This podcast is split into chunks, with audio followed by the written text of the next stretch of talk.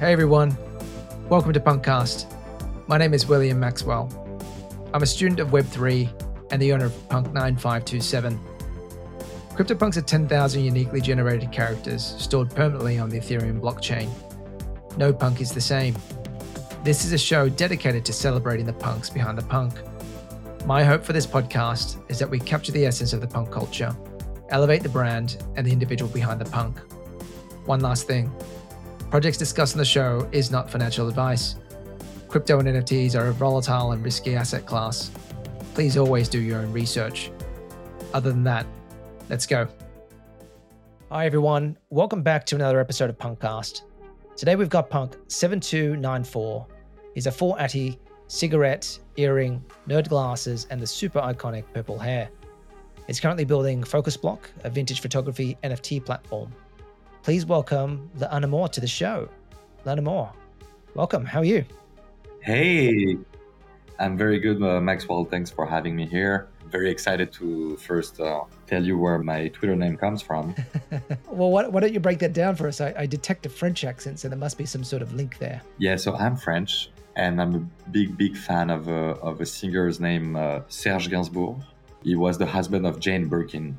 She was a, a model and a singer, and, and uh, the Hermes Birkin bag comes from from her name. And the singer Serge Gainsbourg, he, the 70s was very iconic. His couple with uh, Jane Birkin were very iconic. And one of his most famous song um, name is L'Anamour, which means it's a song about love, but it's sort of a toxic love, but it's with a very like French new wave, new wave vibe into it. I recommend you to, to listen to the song. You're gonna love it. Is it on Spotify? I must listen to it. Mm-hmm. Nice. Yeah. It sounds like you. It sounds like you're a very romantic person. Then, by the sound of that. You know, uh, French people. We we when I mean we created love somehow. You know, we both we pretending we are.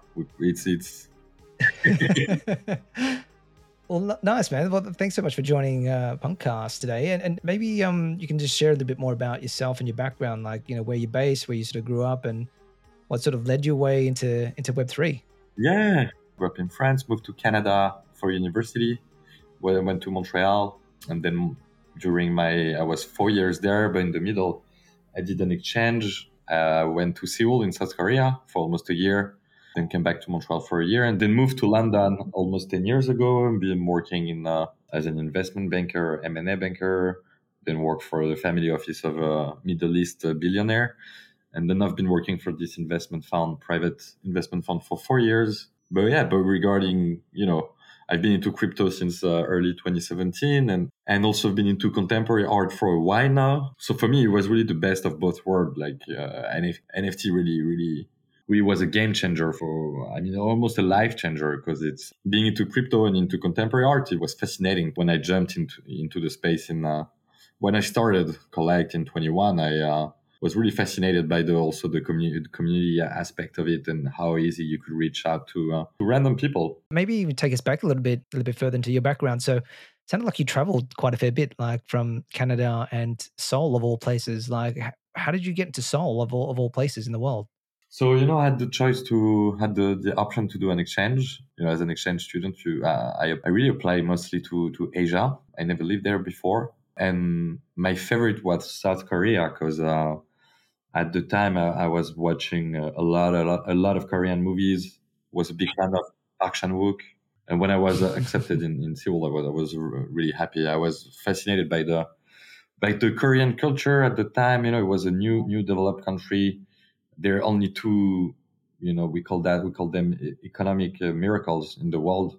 Countries that managed to become developed countries in less than 50 years, and one of them is Israel, and the other one is, uh, is South Korea. So I was uh, fascinated by by the people, like what they managed to achieve in in just 50 years, starting from from zero, and and also by their their culture. The Korean cinema really really fascinated me at the time, and still a very good cinema, doing very well, flourishing. So uh, yeah, yeah, it feels like the Korean uh, soap operas uh, it's starting to take off on Netflix, and everywhere you look feels like uh, there's a Korean influence anywhere, everywhere, right? Like from K-pop to music and know, Squid Game and everything else. So they're really creative, really, really creative people. They're very sophisticated the way they want to showcase culture and how they they're influenced is is very hard to understand how they're influenced because they really have their own thing. So uh, fascinating.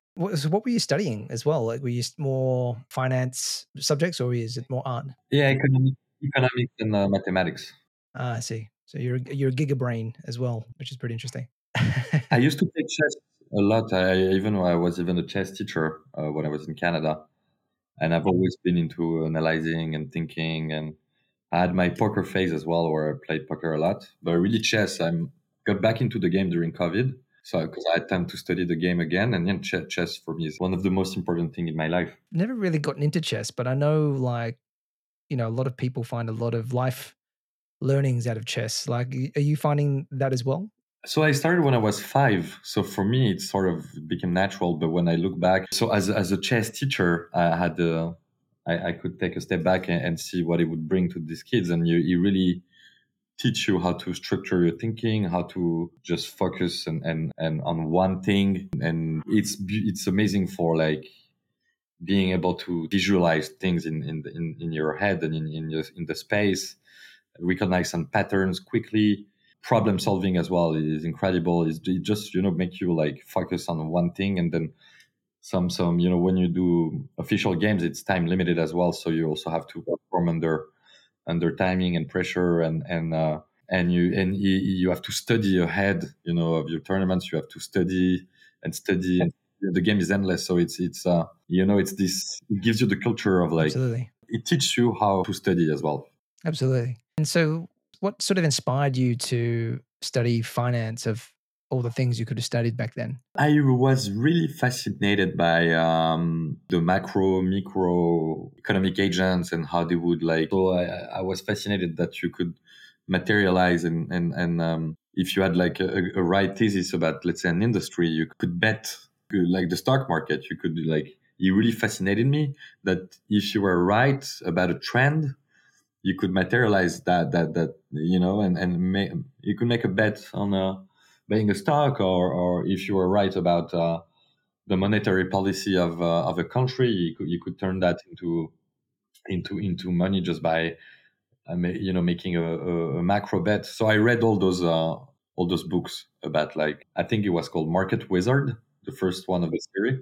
And just just it's not really about the money it's just about being right having convictions and and and you know finding a an asymmetric bet where the upside uh, is much bigger than the downside and then so I, I did a lot of economics econometrics as well stochastic calculus during my master degree so i really like the you know I, I like statistics a lot as well yeah the, the quantitative sort of rigor behind it, which is sort of fascinating. And and then when you moved into investment banking, like what, what part of investment banking were you in? Were you more on the trading side? M&A? you said M and A, right? Actually.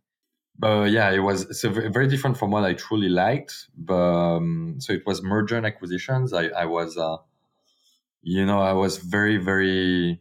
For me, it was really key, and uh, was I really wanted to learn about corporate finance and and uh, you know at a high high level, like working, basically dealing with the top management of big big listed company, uh, disrupting so, some some deal some some corporate deals are completely disruptive to an industry. So so just like having a, becoming an expert of an industry or and learning uh, learning a lot. I mean, learning about you learn about everything. You learn about legal, accounting. You know, you you go through a lot of uh, commercial due diligence, financial due diligence. You learn about the market. You learn about how to to work very hard and for very long. You get a lot of hard skills.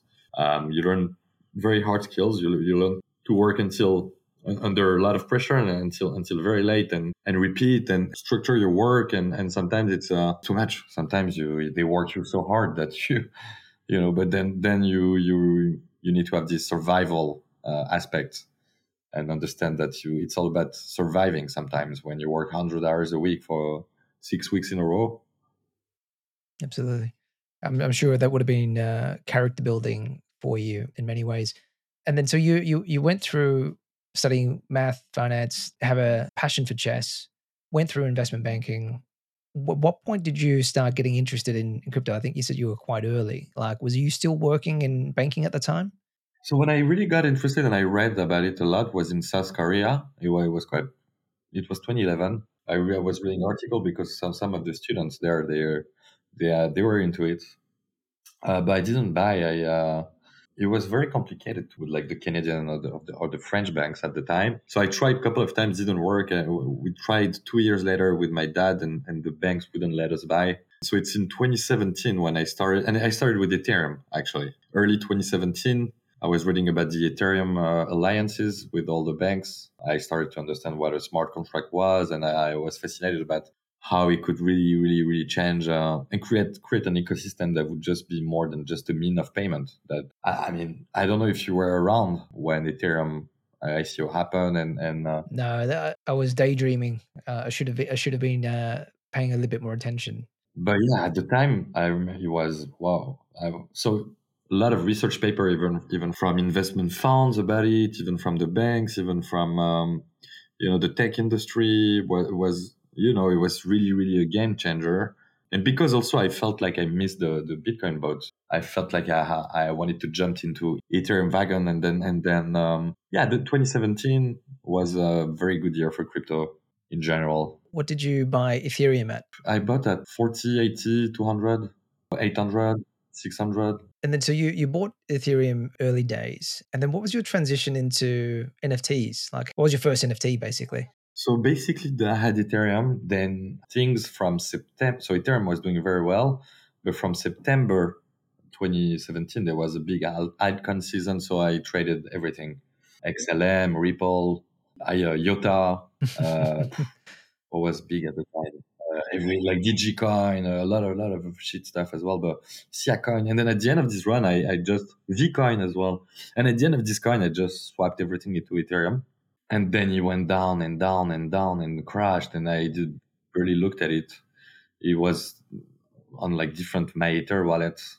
It was called MyEther wallet at the time. There was metamask was the very beginning of metamask very early days. And uh, this ethereum they just slept for i used a chunk of it to like just for my travels and expenses. I was using like a debit card um, service in the uk that will allow you to to swap crypto into into into fiat and just pay like this. So I, I spent some ETH on on uh, travels, but I kept most of them. And then uh, you know, late 2020, I started looking into crypto again, and then 21 it pumped again even more, and then and then that's when I started to get interested into into NFT because crypto were pumping, but at the same time, my uh, art friends, my friends are art dealers or or for galleries or have their galleries or collect art were like talking about NFT. People working for Christie's, Sotheby's, they were like, they were talking about NFT, and I was like, "Wow, those people they, they have no idea what, what crypto is, but still there."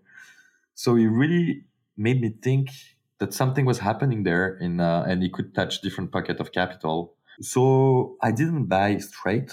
I played with my ETH, and then it, it's in June 21 that I really uh, got into NFT. Nice. And, and do you remember what your first NFT was? It was uh, I don't know. It's Pudgy Penguin or Bored Ape. I, am not sure.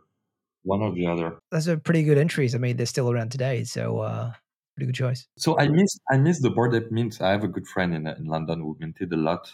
Still have most of them. So I actually bought, bought a few, sold, and kept two that I've put for sale in a gallery in Mayfair in London.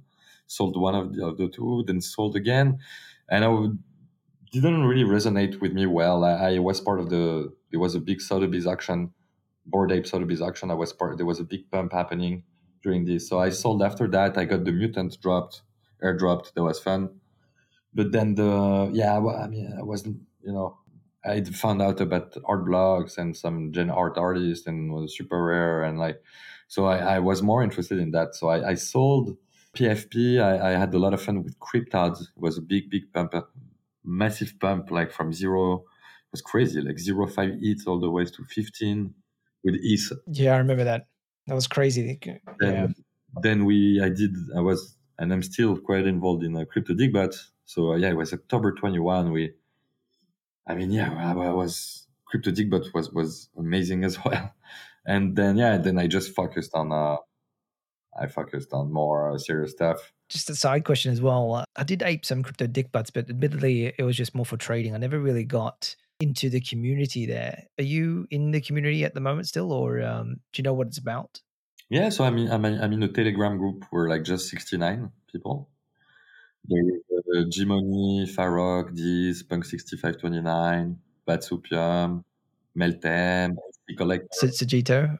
Sergito is also there. You're right. Uh, yeah, we, we, it's it's an amazing community. To be fair, people that like that have been like that are experienced, been in the space for a while. They are like have a good ethos. Um, smart people, also driven, and that they'll like crypto NFT, like same same a good vibe to be very good vibe. And it's a lot of it's you know it was just a way. This collection at the end of the day is just a way to to make fun of like not to make fun but just to laugh about the PFP trend. You know, it's just a meme and it's like okay, yeah, just it's, a meme. it's nothing serious. That, that's what uh, that's I like the meme and I like also that people don't take it too seriously. Yeah, and Baz is in there too, right? I think Baz has a huge had a huge bag back in the day. Yeah, yeah, yeah. I think he's in the top top holders. Yeah, I need to get back in because I think um, I'm getting a little bit of FOMO. Everybody keeps talking about the Crypto Dick Butts Ball in New York City is like uh, one of the best events to go to. Uh, I must get a lot of that. Yeah, yeah, yeah, yeah. They did the something called the Dick Banya uh, last week. I couldn't make it to New York. And and you said that you had a bit of a, a traditional art collection as well. Like, what was your journey into art, like in general? I've just been following and listening uh, to my uh, contemporary art collector friends that are you know I they have just been following them sometimes going to Basel Miami Basel Frieze in London just following them going to some auctions and and whenever there would be like some uh, interesting uh, not cheap uh, entry level prices not too expensive I, I, would I would give it a try you know I would just trust them more from an investment perspective or um, yeah, yeah yeah yeah no the art world is like super fascinating for me like I, I mean I can't fully wrap my head around it. But I, I recently went to uh, Art Basel here in Hong Kong, probably about a month ago, and um, I caught up with a friend who's a reasonably big collector uh, out of China. But he was telling me that you do know that um, Art Basel is a place where they dump inventory they can't sell, right? Um, and I had no idea because he sort of said like you know all the galleries from around the world they they they showcase each artist on the primary in their own galleries, you know, like Pace Gallery and all those other bits and pieces. And some of those pieces are unsold. And so they go on global tours like Basel to basically offload some of the inventory. And he's, sort of saying that, you know, you can still get some, pick up some good stuff, but it's almost like all the good stuff has almost been taken before it gets to Basel. And then when you get into Basel as well, like the first week, it's basically locked away for VIP and the VVIP get like a book ahead of the actual the actual date, so they can actually go through the book and highlight which pieces they like and um, and scoop them up before the rest. So it feels like it's like the whitelist, you know, the whitelist before the what the real world whitelist. Yeah, the whitelist comes from there. Yeah, yeah, and, and it's just super fascinating too, right? And I think he's probably a little bit more scared about you know selling a piece on the secondary just because he doesn't want to ruin the relationship with the gallery. No, yeah, they hate flippers over there. Yeah, yeah, so it's a, it's another world, right? So um, super fascinating. But but you can sort of definitely see a lot of corollaries NFTs for sure.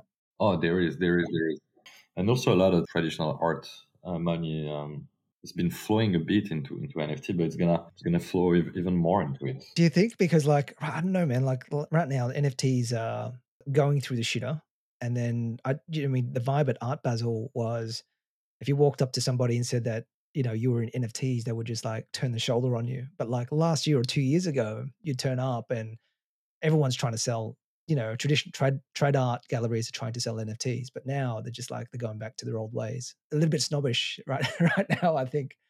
But uh, hopefully the tides tides will change. Yeah, no, I um. So you you uh, so you also also into it, I guess.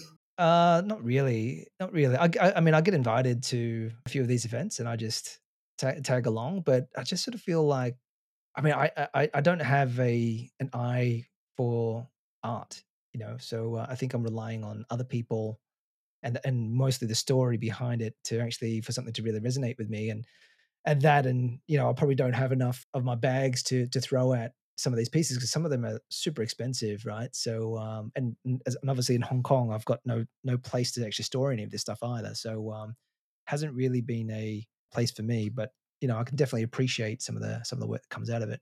So, are you also into Gen art, or just just into uh, do you do you collect some one to ones, or do you? Yeah, no, not, not so much one to ones. I do I do love Gen art. It's just uh, yeah, something that sort of appeals to me aesthetically, and things that I, I think the the the whole mechanic behind Gen art feels like a nice fit for NFTs. The underlying technology, the smart contracts and algorithms, you know, they all combine together and it just works that sort of magic. And I think is it a really nice fit for NFTs. So, um, and I love the story behind it and the stuff that Snowfro has done as well. So, for sure, are you are you in the same thing? Like, yeah, I'd love to get get. Um, I love I love Gen Art. I love uh, I love photo as well, NFT photo. I love uh, some one to ones AI art as well. I was uh, at the beginning of uh, Braindrops. I really like Braindrops. Yeah, I'm. Uh, I like stuff that like I love people that innovate. Yeah, absolutely. Well, mate, like, why don't we talk a little bit about Focus Bloc? It's a I sort of gather it's a vintage photography NFT platform, but, but why, why wouldn't you explain what Focus Bloc is and, and what was the inspiration behind it? So we, we are two, um, my partner uh, unfortunately could, couldn't make the interview, but, but we're two, we are both, uh, you know, been, we've been into photos since, since a very early age, being a big fan of, uh, I don't know, since very young, like Helmut Newton, Annie Leibovitz. Uh, I mean, I could talk about that for hours, but it, was really, you know, I, th- I thought that there could really be something uh, we could do. I, th- I, thought that NFT photo was uh, was way too niche, and there was there was there is there is so much potential for for NFT photo to to be much much bigger than it is now. So yeah, I, I uh, had a good friend uh, in Paris. His father is one of the most famous uh, French photographer, uh, Jean-Claude Deutsch. So back in uh, February 22, he knew that I was into it, so he was uh, he asked me if, if there could be potential for to do a collection with with his father's uh, photos. Then I uh, looked at it, very iconic stuff, photos of uh, Schwarzenegger, Yves Saint Laurent, John Travolta. I mean, all, all the celebrities from his father worked from the 60s to early 2000s, being a paparazzi for um, the the most famous and most popular French uh, French magazine. So um, I was like, yeah, let's do it. Then he got back got got back to us two weeks later saying, wait, actually, we won't be able to do anything because the copyrights are owned by the the French magazine. So it's called Lagardère Media. It's the largest French media company, publicly listed. It's it's very big. And yeah, that's how it started. We we started having meetings with the the, the French uh, the French media company. Started to create like this sort of trust relationship and uh, then, yeah, I started drafting contract, uh, licensing agreement, and distribution agreements, where uh, took like two months, almost signed. Got back to us. Oh, we have to go from British law to French law, so we had to start all over it again. So got different lawyers. French copyright law and, and British copyright law are very, very, different. So we we had to start the process from from scratch.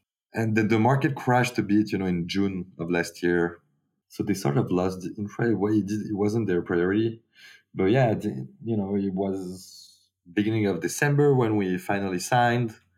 Uh, we had to go through this process. We had to create their their first crypto wallet, which is a big deal, right? For for such a big company to get a first um, first feed into into into crypto and Web three. So we're quite proud of that. They um, then we, we we launched the brand, started everything from zero, websites, Twitter account, uh, everything organic. In a month and a half, we, we minted out. Uh, a month and a half later, we minted out quite, quite, quite quickly. Um, it was a drop of 120 um, photos from the 60s to the late 90s of iconic celebrities such as, you know, Jane Birkin, and then I go back to it, Serge Gainsbourg, uh, which is the, the singer of my of my name, L'Amour, uh, David Bowie, Julio Iglesias, Michael Jackson. You can you can have a look. It's uh, you know really French French new wave vibe, a bit kitsch, not too serious. Uh, did very well, and we were like, oh yeah, wow, actually there is you know people like it. It was mostly vaulted and minted by like punks or people that are like on SuperRare. So really like sort of like serious collectors, the people that just like vaulted them. And uh, we're like maybe maybe you know i'm sure there is much more we can do. So yeah we we um did a couple of nice milestone. We won something uh, called the space race on SuperRare where the super rare so SuperRare is a dao and uh, the community voted for us to have our own uh, gallery on SuperRare. That's going to be featured starting from june Uh, so it was quite a big milestone because there were maybe 50 contender, uh, 50 contendant. So very happy about this. We've put together a board of advisors with some some I think high profile people like Jake Fried, uh, Michael. Yeah, he's on a board. You can it's on the you can check on the website. We have Michael Sidowski, who is probably one of the, of the best uh, seller in NFT photo, selling to mostly mostly collected by Cozomo, Punk 65, and uh, and the whale of NFT photo. His name is Alpha Trilogy. We have him advising us. He's, he's become a very good friend. We have Louis, Louis Daisy, who probably the most uh, the most talented French uh, photographer. We have um, some more like media Web two people. We have the founder of Whitewall, who's a good friend advising us. We have Ian Rogers, is the number three of Ledger. I'm sure you know him. He's a good friend as well. We so we we've been surrounded. We surrounded by experienced people that love what we do, that love vintage photo. And so, yeah, and, and then in, in February, we secured a partnership with the largest and oldest f- cinema photo archives in the world, which is called Movie Star News. It's a fascinating story because this um, those archives been around since um, 1930s. and they've had a, a, store in Manhattan for, for the shutdown during COVID. But but from 1933, I think, until uh, 2020, they, they had the, the the the store in Manhattan. They were like the the go-to place for movie stills and posters, and they even have like the original uh, negatives of, of some of the some movies from the 40s, the 30s. It's it's been fascinating to to do the curation of this drop. We had access to, to hundreds of thousands of of photo, and we we we just trimmed it down to 333 trying to cover the, the history of cinema, basically. Man, I in, in Hollywood. I'm I'm looking through these photos. They are really really cool. I mean, it just takes me back in a in a time machine of just growing up in the 80s. Yeah, I see Pavarotti. I see Sylvester Stallone. I see Arnold Schwarzenegger, who I'm a big fan of, and Sophie Marceau. I, I, I had a massive crush on her back in the day. me too. Me too. I still have. These are absolutely beautiful, man. Where did you grow up in Hong Kong? Uh, no, I grew up in Australia, in Melbourne. Okay, because you seem you seem to know. Uh, yeah. So so so that that was the first drop that we did in January, and yeah, I, am I'm, I'm glad you you you like the the vibe. So you've you've done two drops, have you? So just one. The new drop is in uh, ten days. Okay. The one with the movie star. Ah, okay. On nice. the website, the new collection on the website, you'll see we have uh, photos of The Godfather. Of um, we start with Charlie Chaplin movies, with Casablanca, uh, Citizen with um, Citizen Kane, Hitchcock movies, Stanley Kubrick. You can have a look. You know, you know what? Tony Herrera needs to get the Godfather piece for sure. So we have a few of Godfather. We have uh, Marlon Brando. We have Al Pacino. We have uh, Robert Duvall. We have some some very cool, cool and iconic stuff. Man, okay, I'm gonna I'm gonna have to get into some of these. So, like, can you help me understand something, right? So, like, as a as a collector, when you buy one of these, like, what do you actually get, right? Because like, when you talk about rights, So every everything we do, we, we are advised by Latham and Watkins. If you check on Google, you will, you will find it. And we think, I mean, people have been pretty happy and very. We we basically granting the what what we think is the the highest standard of NFT photo. We grant uh, exclusive one to one NFT uh, NFT licensing. So you basically there will never ever be any other NFT. No one will, was gonna have the right to to issue or to release or to mint the same photo. It's one. To, you basically have the one to one NFT right. You can uh, display it anywhere you want, to trade it uh, as much as you want. It's yours. It's however you don't have any commercial right over it. Obviously, uh, you know you cannot start a brand of, of t-shirt brand and, and of you know putting like let's say you mint a Clint Eastwood and, and then you won't be able to to sell a Clint Eastwood t-shirt with this photo. But and in terms of provenance, then, like, how do you look at that? Like, do you link the provenance back to the original photographer, or so the first drop, the provenance really was the photographer himself and the and the French media. This time it really is a movie star news. Um, people that know about photography, movie star news is um, is very very iconic. It's uh, the oldest cinema photo archive that ever existed.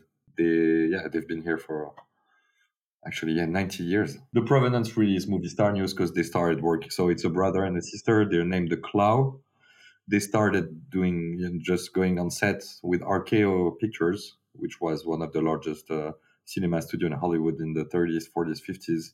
It was part of what we call the Big Five.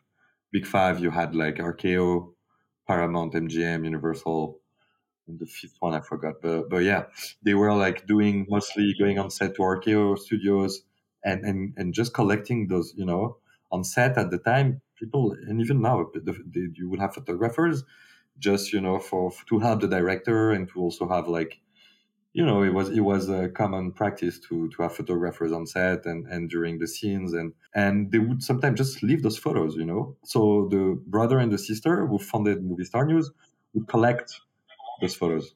For free. And after a few years rko realized they were actually because they opened a store in manhattan to to to and they were selling those those, those movie stills at quite a high price. So RKO started selling it rather than than just you know giving it for free, and uh, so they started doing business not just with RKO but with other other studios. They were very very very also very popular and very very famous in the history of photography because they created the what we call the pin-up photography and the bondage photography. So we, you would have Bettie Page, you would have uh, Marilyn Monroe, who did a lot of uh, naked stuff with them we wrote an article about it, and we're gonna have starting from Monday every day an article about what we do from the number one photo magazine named The Eye of the Photography. It's a French American photo magazine. And um, yeah, so the history is incredible. In 1959, RKO declared, declared bankruptcy. So they, they were just doing business with the other studios. And then it, you know, they, they got, they got older in the 80s, the Klaw brother and sister, they sold the Movie Star News uh, business to, it changed hands multiple times until uh, 2020. And now it's in the hands of our partners that are like based in, um, their mix of private in, investors and private equity based in LA. So, uh, yeah. Amazing. So how how much like inventory do you think you've got with these guys or this via this relationship? Do you think like there's endless oh these guys photos that you just haven't uncovered? These guys they have uh, millions and millions of photos since uh, the the twenties, but we uh, we basically just that's why the curation process took so long because we just we just we just got the best what we think is the best and what we think is the we got the highest resolution stuff we got the the the most iconic the most what we think is the most embedded in the pop culture, uh, what we think is the most historically relevant to the history of cinema. So we're gonna do more more stuff with them on SuperRare, maybe but very very small drops, where the winner of the auctions will, will also get the original negative, the eight by ten. We we're working with everybody. We work with uh, we're securing. Um, supply with legendary photographers in New York, in Paris, in Milan. We work with media companies. We work with archives. So we, uh, about like, well, I mean, the, the curation process is, is, is, is very complicated to be, it's a lot of work, a lot. Yeah. I, uh, I see you have Shuli, Brainy and Mullet and Mullet we've already had on Punkcast as well. So, uh, three, three really good punks on your curation board too. Good friend, uh, Brainy as well. And Shuli is, uh, incredible, uh, yeah, all, all very good people, very that really have uh, that are really experienced in, in so many different fields. It's it's a pleasure to be to be advised by them. Absolutely. And may tell tell us a little bit about Focus Bloc Pass. I just tried clicking on it, but it says like it's already been claimed or owned. But I, I, guess what, what is that? How does that work? And yeah, so we wanted to on the first drop, we wanted to reward the the people that, that minted the, the the first collection. This pass basically as you know, we're going to try to grow and going to try to to bring um, as much value as possible to this pass. But this pass for now is is mostly uh, guarantee you the whitelist and guarantee you 25% discount to to every drop we're going to do lifetime. So um, yeah. So what's next for Focus Bloc? Like, where do you want to take that next? Next for us is um, really next for us there there's so many opportunities. So we are doing this drop in 10 days with movie star news. Going to be big test for us but we are i think we, we're pretty confident. But the next SuperRare we're going to do uh, we're going to grow our brand on SuperRare because we we we have our own gallery being curated there. So we're gonna do more stuff. We're gonna we're securing a partnership for sport vintage with one of the largest uh, sport media business in Europe. So vintage sport. We think is gonna can work very well. We're gonna do different teams, really, really. But it's always gonna be about vintage photo. You know, we're not gonna, you know, j- just our niche is vintage photo, and we we think there is a phenomenal potential to, especially given you know what's happening with AI and photo and image image treatment, and, and I think it's very important to give some to be fair you know I, I, don't want to sell too much but we to have the right on a to give you an example to have the right over a photo of Yves Saint Laurent or or I don't know Schwarzenegger or Marlon Brando or, uh, you know this is first the supply is very very limited sometimes inaccessible. And to give you the example of Yves Saint Laurent it's there is just two entities in the world that have right over his photos. It's Yves Saint Laurent Foundation which is the brand and the succession, which is completely fragmented and, and they will never talk to you. So we try to give, and the value we, we, we, we put on the table is, is giving rights, copyright, and IP over stuff that are almost inaccessible and are iconic and historically relevant. And, and also, you know, it's, it's about the vibe as well. It's about you travel back in time and it's an emotion. It's, uh, it's rare. It's an emotion. It's, it's iconic.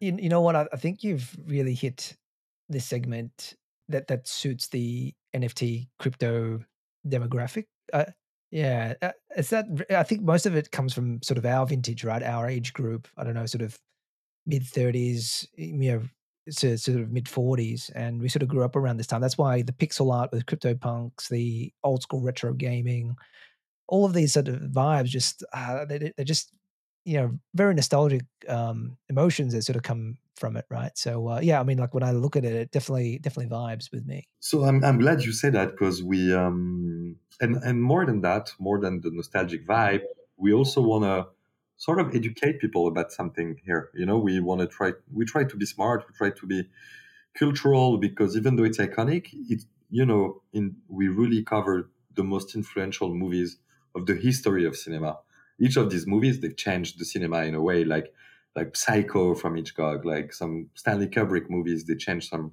you know. It's we, we think it's incredible because we, we look back in time, and that's why the correction correction process is, is so so tricky because you want to make sure what you put there is is uh, really bring something to the the really the history of cinema. Yeah, how, how are you thinking about supply then? Like, I mean, do you talk about that at the curation board? Like, how do you know, like, for example, 120 is the right number? Well, you must have thousands to. So we could have done a thousand, but but you know we just started. We just want to scale very slow. Make sure we have good foundations. Do don't don't grow too fast. Don't try to to grow too fast, and make sure everything is, done in a in a slow but steady way. And that's why you know the, the, the drop and everything we do is one to one. So the new drop in 10 days is uh, 333. So we're slightly, we're increasing the supply by, by almost three times. And you know, we, we and also our, we're not we're not we're not a cheap project. You know, it's not a free mint. It's uh, this drop is going to be 0, 0.4 ETH. ETH has been performing well, so we, we want to be around, always around, around, the same range. Uh, it's not for everybody. It's for serious collectors, and we want to scale slowly. That that's it. We don't want to. We we don't. We the market is here, but we want to also create the demand, and create the hype, and so obviously, you know, if we get to the point where we, we but we're never going to be a mass market uh, project. We like to give this feeling of exclusivity and niche and highly like curation. That makes a lot of sense. Uh, well, looking forward to your next drop, man. And um, no, that's super super fascinating. Um, what you're sort of working on, and I love I love the sort of first drop that you did. So I'll be looking forward to the next one.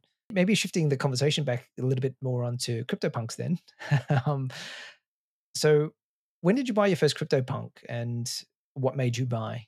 So it's a very interesting story. I um, I was in the CryptoPunk Discord since 21 because I was friend with all those guys like Mulet, Bass, Brainy, and uh, and and I was a friend of crypto. I was a friend of punks at the status, and Discord in 21 was very active. Um, so, but I didn't have a punk at the time. I was trading a lot, different, different stuff. But it's only in, uh, I think it was May, May or June 22, May or June last year. Last year, I jumped into a wild hair. I jumped into, uh, I loved it. A very nice wild hair. And I, I also, um, so it's a funny story because I, I, uh, I got the Tiffany pendant I was one of the first hundred to get it uh, from Deepak. I don't know if you remember. And then and then you know it was 30 ETH, and a couple of people listed it at like 55 ETH, and then Deepak just swiped at 55. So you know I listed mine at 50. Uh, thinking like I would make like 20 ETH in, in one day. and then Deepak uh, called me. It was like, man, you, I don't understand. You, you, you, you get the, you get to mint first and, and then you try to flip. And I'm like, no, man, you just said that you, you would, you would sweep everything. So for me, you know, 20 ETH in, in, in, uh, in one day, I'm not going to say no. and, and he's like, and the guy's like, uh, okay, so okay, so just, uh, uh, just like send it back to me. And I'm like, okay. So he sent me like uh, 30 ETH back and, and I sent him back the, the pendant, the claim to the pendant. And then ETH went up to like, uh, it was right before 2.0. Proof of stake wasn't it was yeah it, it was in the summer, and then I listed it for profit. ETH was going up like like we, we went up to two two k. So I made like um, a good flip on this pack. I flipped it, and then back in December, uh, I thought it was good timing to to jump back into ETH and into Punk.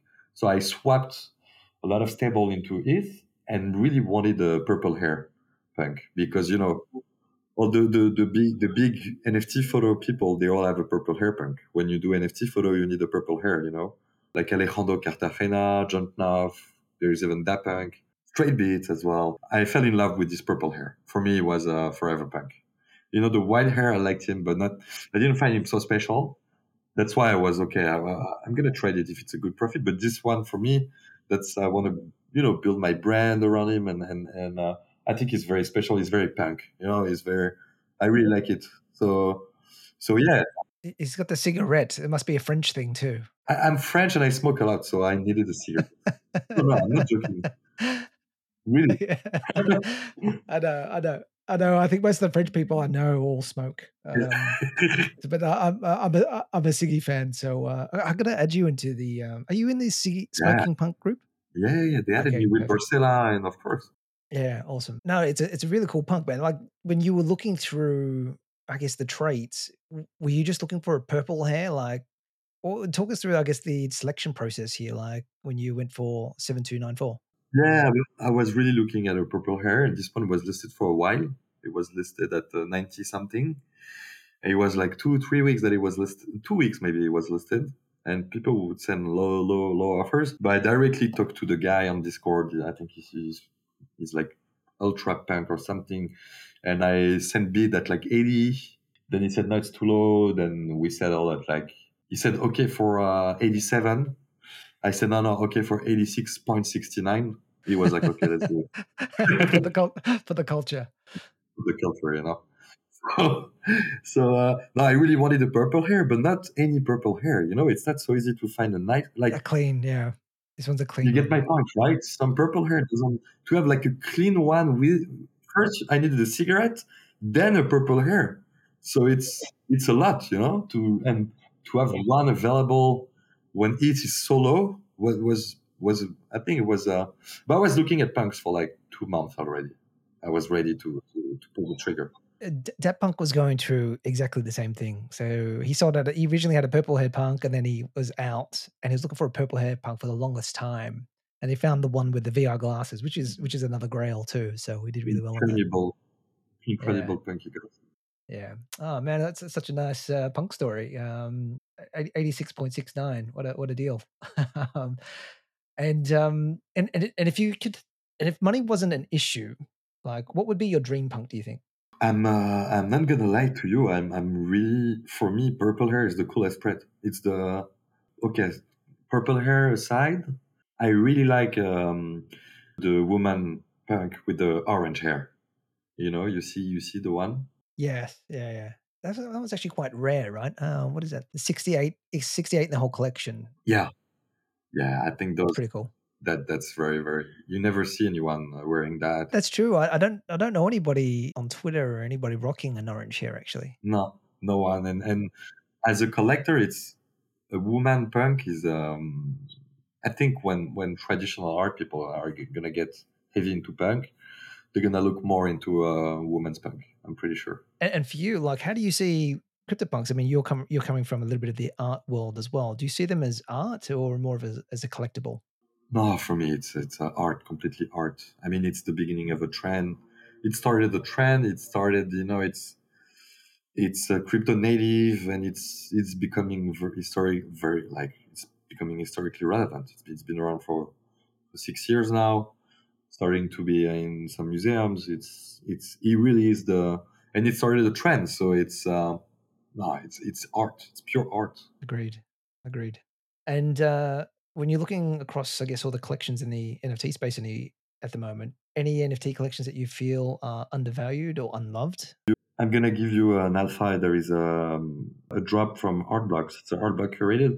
It's called Calian. C A L I A N. It's uh, have a look. I've never seen that before. I get the same feeling uh, when I got into Matt Kane Gazers in uh, at zero five is same feeling. Okay. All right. I'll take a look at that. That's a Malfa right there. And uh, if you were to look back across your NFT career to date, um, what would be, I guess, your biggest wins or losses that's worth mentioning? So my biggest win was um, Gazers at zero five. got a bunch. P. Renisto on Brain Drops. CrypToadz and CryptoDickbutts, obviously I was uh, very low. 8 bits, I was, uh, it was, uh, it was too much of a pump and dump, but I, I did well. Yeah. Matt Gazer, yeah. I mean, that was such a beautiful job as well. I love love Matt. Yeah. Incredible. And who's your favorite punk personality, um, or or personalities, if you've got more than one? Uh, I really like um, Justin, the founder of Braindrops. Justin Trimble. Uh, he's wearing a VR ape punk with a hoodie. So he's a, he's a cool guy. He's a visionary. He likes AI like I do, and we we share yeah he's a smart guy, smart investor, had like good understanding of macro and understand the trends before everybody, and very kind person as well. And yeah, really, really like this guy. I never, I never got into Braindrops. What kind of art project is that? Is it an art project? It's an AI AI art project where you have a Pindar Van Arman, you have Claire Claire Silver. Ah, yeah, yes, yes. No, I have seen this. I have seen this. Yeah, yeah. It's it's fascinating because they're really ahead of the everybody. Because we are like six months a year ahead of everything. Yeah, crazy. And if you were to describe punk culture in a few words, how would you describe that? So, um, apart from what we said on the, the art part and the, how re- historically relevant it is going to become, the culture and the community is made of. Uh, I mean, you have to just check the the fat punk thesis where it's made of people that that like to build and innovate and and really care about are like mostly crypto native people that want to you know a better world and and and really innovation for me is the keyword absolutely. And how do you feel about v1 punks? Man i think i think it's uh you know it it, it, it was just um you know at the end of the day larva larva lab just messed up a bit and and then did it from a different contract and and it's fine you know I think it's relevant, but, but I think the, the narrative around it sometimes is a bit too too much. You know. What about BTC punks? No, no, it's a it's a joke. and what about the Yuga acquisition? How did you feel about that when uh, you heard the news? Uh, yeah, the acquisition of Yuga, it's basically the acquisition of the IP. So it doesn't mean, mm, just, you know, it doesn't mean much. They acquired also a bunch of punks, I think 400 maybe. And they have the the dry powder to, to you know, like keep doing what, what punks is good at doing. And it, it's nothing, just the art. So it's, it's, it's not so much of a, of a news, to be honest. And if you could pass on a message to the next owner of your punk, 7294, what would you like to say to him? He doesn't, you know, he's, he's not here yet because he is probably going to be my son. I'll tell him when he when he when he when he'll turn thirteen, not before. a special message. Awesome. L'anamour, this was a really fun conversation, man, and I love uh, getting to know you and uh, your story and, and what you're sort of building with uh, Focus Bloc. So thank you for your time, man. Thanks. I love Punkcast. I listen to them from time to time. I I love what you do, and keep keep doing it it's very good for always interesting uh, profiles and, and always interesting to get to understand people's experience better and, and, and see the variety of and what people are building. It's it's really great. Thanks a lot. Amazing. No, I appreciate the the kind words, mate. And um, I guess any final comments from you, and you know, how can people find you? Find me on on, on Twitter, uh, L'anamour, and uh, if you're in London or Paris, g- g- g- send me a DM. We'll, we'll go for for a glass of red wine. Perfect. And the cigarette, obviously. definitely, definitely the cigarette. Guys, uh, that wraps up another episode of Punk Punkcast for the week. Yeah, stay tuned uh, for next week, and we'll interview another punk. Bye for now.